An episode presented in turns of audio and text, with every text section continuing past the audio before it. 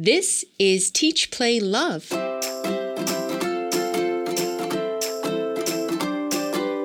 The Bright Horizons Parenting Podcast just for ages 0 to 8. Get the advice you need from our own early childhood expert, Education Vice President Rachel Robertson. And make the most out of every chance to teach, play, and love. We just thought it was really important to dedicate an episode to talking to and supporting children through difficult and stressful life events, no matter what they are. Yes, we are in the midst of one right now with the COVID 19 outbreak, but the tips we can share can be applied to many life scenarios. It gets really hard to know where to turn for good information these days. And I think a lot of people will be grateful for some trusted advice. I think that's the biggest challenge for most adults is really intensive information overload. Yeah, it's really hard to avoid and it's frankly hard not to join in. I'm being really careful about where I get my information on COVID 19, just as I would with any stressful kind of situation. But I got to tell you, Rachel, I went to Target and the entire toilet paper aisle was wiped clean. And I do intend that pun. And it made me a little anxious. Should I start stocking up? Yeah, that's a great example. Whenever there is a community tragedy, people's behavior changes quickly and, and it's very stress based and fear based. So it's a good reminder that the stress that we're feeling is often internal. It's based on adult understandings and experiences and what we think might happen. And children don't have all of that. They're not thinking like that. They don't understand all of the possibilities. So when children are feeling stress, it's often because we're passing it on to them. That is a really valid point to keep in mind, Rachel. So, to ensure we're not adding to the information overload, we're going to really stick to our sweet spot today. What young children need in these moments, a stressful kind of moment. Many people know Bright Horizons as an early care and education organization, but really might not know our history about helping children in need there was an incredible man at Bright Horizons, Jim Greenman, one of our previous senior vice presidents of education and development. And Jim Greenman laid important groundwork for the way we really help kids in need. Jim wrote a lot of books in his career, including one called What Happened to My World, which was really focused on how to talk with children when they're dealing with crisis and stress and trauma. And Jim was also a really instrumental part of our Bright Horizons Foundation for Children that provides really thoughtfully prepared play spaces for homeless kids and those facing all kinds of trauma. The work that you mentioned with the foundation and from Jim really influenced the understanding of the entire field in early childhood, but also at Bright Horizons of how we think about children's needs in challenging times, whether it be a natural disaster, personal loss, violence, or some other community crisis like a illness pandemic. Okay, so Rachel, where would you start? What's the first advice you'd give to parents in times of stress? Well, I guess the first thing I would do is encourage parents to take a bit of time to think about how they want to be with their children in these kinds of moments.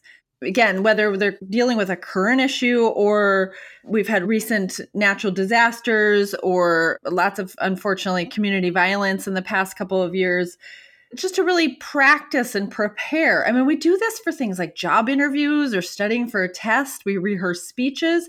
So it makes sense that we would do the same. Just take some time to plan and prepare for how we want to show up for our children in these moments, not just give them the self that we have left over at the end of the day when we've dealt with everything else or the part of ourselves that's really stressed out, but really think about how we want to present ourselves these kind of events really test us as citizens and human beings. We're all sharing this planet together, and we have to think differently than just individually. We have to think about the community. And then as parents, we have to think about, you know, we're their guardians that have to keep them physically safe, but also emotionally safe. And these are important opportunities to both teach and model at the same time as you're comforting and, and, reassuring them. They learn, children learn about their place in the world from what we say and what we don't say. And from our actions. That's a really powerful thing to think about, Rachel. And we're, as grandparents and parents, we're role modeling all the time. There is no opt out for this task. Right, right. Whether we want to do it or not, supporting children's emotional health goes with the parenting gig. It's just part of the job. And for young children in times of unease, one of the best things we can do for them is give them our calm. And we don't need to add to the chaos. If they might be feeling stressed, they might start to have questions that they don't understand. And it's a real gift we can do as adults is share the strength of our calm presence and simple reassurances that help make the world feel safe and manageable adults really do determine the emotional climate for young children and our reactions to difficult events are going to impact children's reactions. Yeah the point you're making about demonstrating emotional strength is really key. And it's not always easy in times of uncertainty but kids really rely on us for that. Tell me more about kind of setting that emotional climate rachel Sure. The most important is they need consistency. They need it all the time, but more than ever in times of stress or unease, they need consistency. They need consistency from you, from the adults in their lives, both emotionally and physically. So, as much as you can, you know, if you have dinner together every night, still have dinner together every night. If bedtime is at 10 o'clock or 8 o'clock, whatever it is, still have that same bedtime and keep those routines. If you play with them at a certain time of the day, you do games every morning before you leave the house, keep those things going, even though you might not be feeling up to it. But they need that. I mean, little children cannot look at a clock. They don't know what's coming next. They're not in charge of the routine or their day. They are gauging that all off on the routine you set for them. And that gives them a lot of safety and reassurance because no matter what's happening out in the world, you know, it, it is still distant from them. As long as their world is safe and predictable and the people they love and care about are safe and predictable, they usually feel pretty good and it, it can help them through any bits of stress they are feeling. And they're paying attention to you all the time. They're paying attention to adults. So they're paying attention to our reactions and our fears.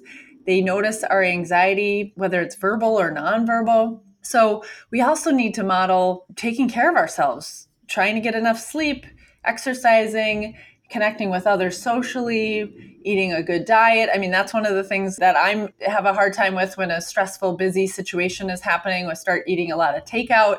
So I, you know, I have to think about that and what I'm doing with my children and how I'm supporting them. And is that really good modeling? Really, if we are calm and reassuring, or if we explain why we're off routine, then children will feel a lot safer. So that's the most important thing adults can do for a child. Yeah, that calm and reassuring attitude is is really key. But one of the things that I find elevates worry and stress for adults is the constant information we talked about earlier.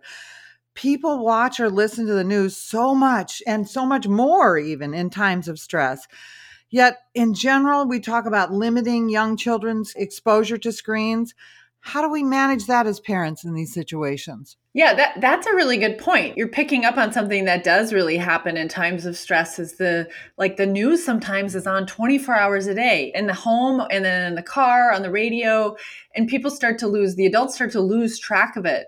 Adults can parse out when the story is about the same thing over and over again. It still adds cumulatively to our stress. Just if you hear the same story over and over, it starts to build up in your mind. But at least we know, oh, this is, I already heard about this. This is the 10th time the news has covered this one story. Children don't always know that. So sometimes they're hearing the news and thinking the story is different and it's happening over and over again. So that's one challenge for having a lot of exposure to news. And news is not like PG 13, kind of. You could think about it like that. It's not really meant for five year olds to be listening to. They don't censor themselves. They will talk about violent situations that children aren't able to understand, and they'll make up their own understandings. At the same time, it's okay to have the news on, absolutely. My suggestion would always be, and this is true of all technology, is have it be an experience together, have it be interactive, allow them to ask questions, explain things to them, talk it through, maybe make sure that you know who the newscaster is or the type of information they'll share. So you're making sure it's fairly safe for your child to hear.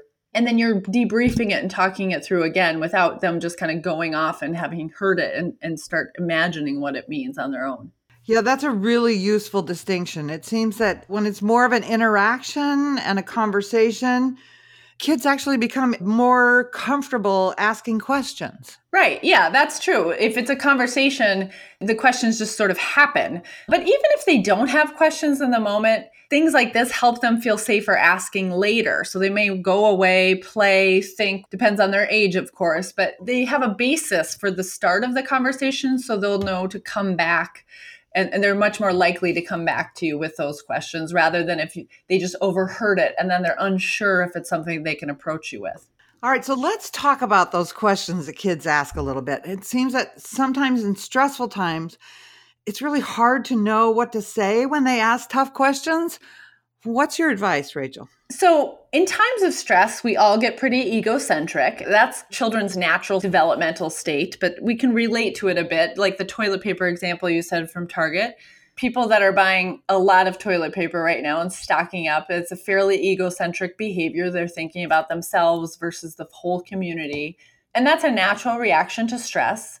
Kids are already there, they're already thinking about themselves. So, in the moments of stress, what they're worrying about is their world, the world that they understand. And usually it's their family and their community, maybe their school, maybe their friends, depends on their age, but they're not thinking about young children, aren't thinking about, you know, even outside of their city, outside of their state, other parts of the world as much unless they're hearing about it.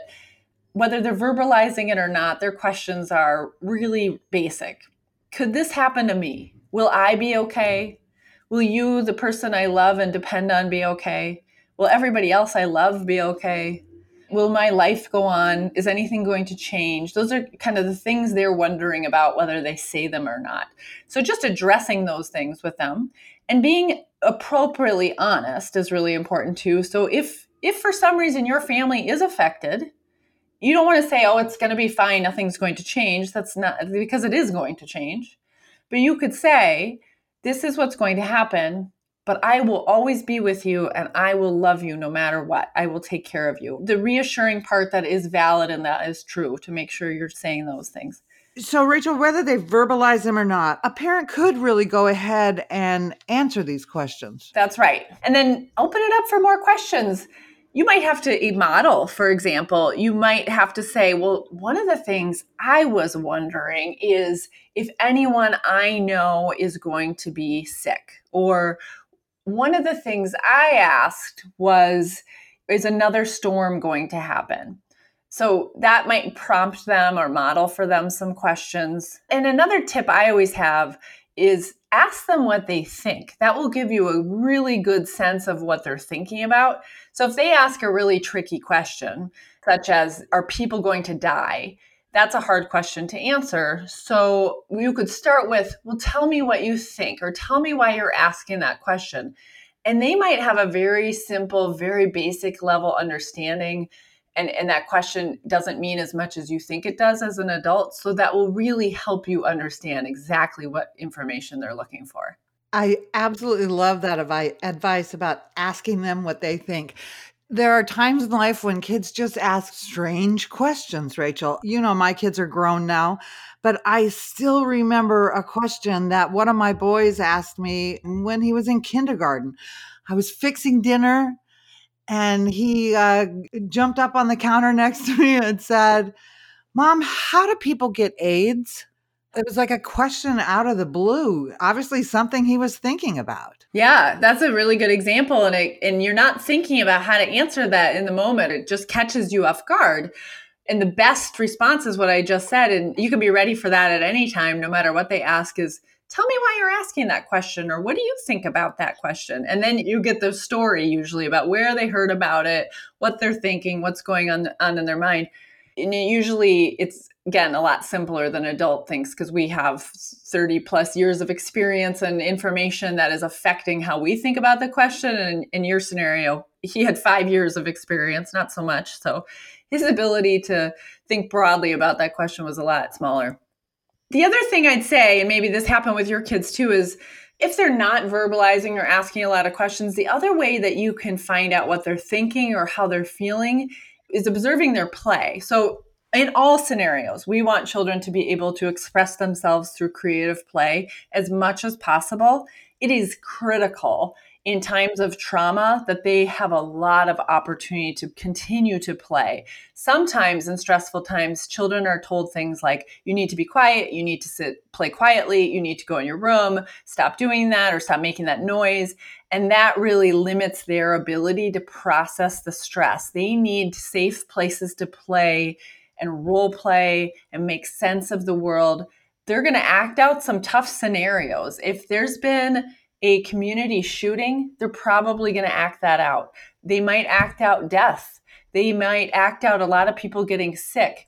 And this needs to be okay. This is their way of making sense of what's happening. The best thing adults can do is let that happen, support that kind of play. You can put parameters on it to keep it safe. You know, one of the things that people talk a lot about is kids making guns out of um, like Legos or blocks or something. And you could say, to be safe, we're not going to point that at anyone, but they they need to kind of role play that if they're seeing it on TV or they're hearing about violence. And if you, as the adult, are observing, paying attention to what they're saying and thinking and acting out, you'll get a sense of where they are emotionally. You'll get a real sense of how they're making sense of the things happening to them and you'll know you'll have a better idea of what kind of support they need. And, and maybe they're just working it out through their play and they're going to be okay or maybe you'll get some insights into how you can support them and some questions you can answer. Yeah and we have some resources about activities you can do at home to encourage that kind of thoughtful playing. Yeah we absolutely do. We have a whole section of parent resources for bright horizons and we've added some recently that are ideas for really meaningful play at home, whether they be STEM activities or just open ended play experiences. So we'll make sure that those resources are available to all families. Great. And Rachel, I know temperaments and experiences contribute to children having different responses to stress.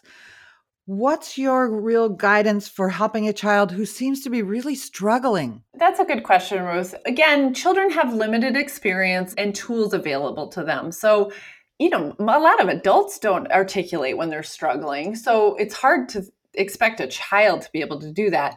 They might, they might tell you, but it also is going to show up in different ways. Maybe their eating habits have changed, they're not sleeping, or they're sleeping a lot. Most difficult behavior stems from something else. They're kind of communicating with us, so behavior might change the things that we've already talked about are the most important things to do. And often in times of stress, some of them aren't happening. So, as a parent, just go through that list again.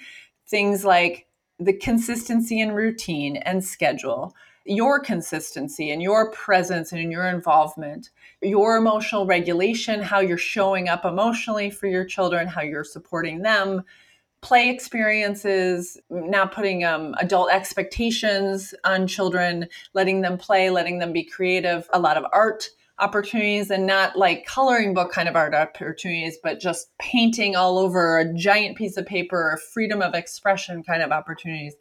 Not only will these things help children process stress, but they will give you, the adult, some insight into what is going on with your child. So you might see them kind of work through these processes. And by having all these opportunities to get reassurances from you and play and do some art, they're going to just be fine with a little bit of support. Or you might see an opportunity like, I think something bigger is going on here. I'll just put a plug in to never ever hesitate to seek professional support for yourself or for your child. If you might think that they should be able to handle it or get over it or move forward, but if their behavior is telling you that that's not happening, it's really important to just get a little guidance and support to get through that. Another thing I'll always say in these situations is give children a way to feel like they have a little control. That helps a lot for adults too. Is if you feel like you can do something. So if there's a community crisis, there are, is an outpouring of people that want to volunteer because people want to do something. They want to contribute to the solution, and children are no different.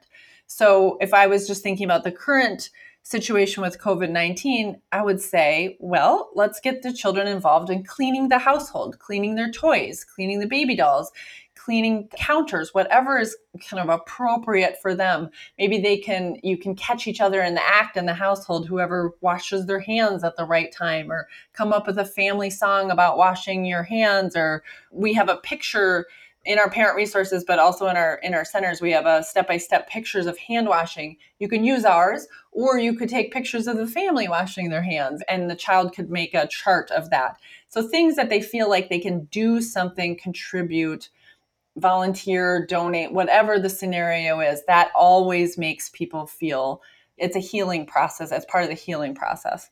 Thanks, Rachel. I think we all feel more confident and prepared. I'm hopeful that this advice does make people feel more confident, prepared. Just like I said at the beginning, a little practice and preparation for how to show up for your children and support them in times of stress and anxiety can make all of the difference. And most of the time, stress, anxiety, fears can be supported and mitigated through just some of these simple things we talked about today. And not only will they help children feel better, they'll help the whole family feel better. Thanks for listening. Subscribe to us and find more episodes on Apple Podcasts, Spotify, or wherever you get your podcasts. See you next time on Teach, Play, Love and rediscover parenting as the joy it was meant to be.